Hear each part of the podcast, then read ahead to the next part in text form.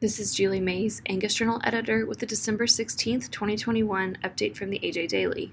Today's update contains news from a panel of professionals at Angus Convention, news of disaster relief efforts for those affected by tornadoes in Kentucky, an update on beef prices, and an announcement by USDA about funding being made available to support biofuel producers and infrastructure. Panelists ignite passion in Angus Convention attendees adapted from a release by Briley Richard, Angus Communications.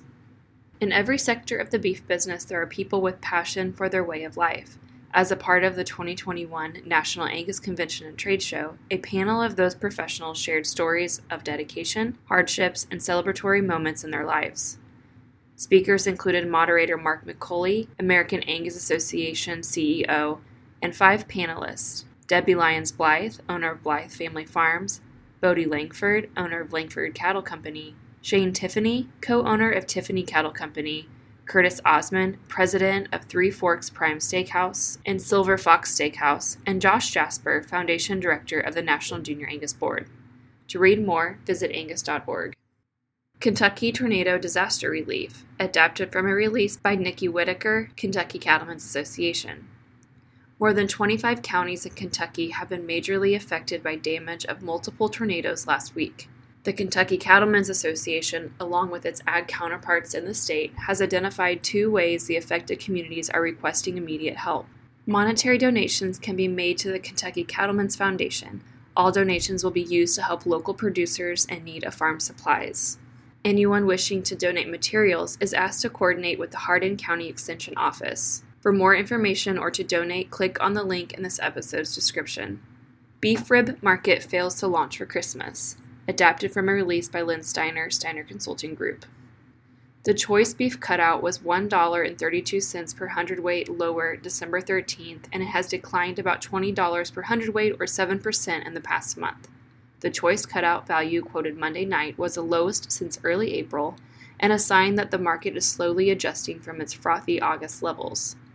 It is also a reminder that eventually the consumer needs to agree to pay those eye watering prices. Not once in a pinch or because of that special event, but on a steady, consistent basis. As we look at how various primals have performed in the past month, it is not a surprise to see the rounds and chucks down 12% and 8% respectively. For more information, visit dailylivestockreport.com. USDA to make up to $800 million available to provide economic relief to biofuel adapted from a release by the USDA. USDA Secretary Tom Vilsack December 7th announced that USDA will make up to $800 million available to support biofuel producers and infrastructure. The announcement includes $700 million to provide economic relief to biofuel producers and restore renewable fuel markets affected by the pandemic. USDA will make the funds available through the new Biofuel Producer Program, authorized by the Coronavirus Aid, Relief, and Economic Security Act.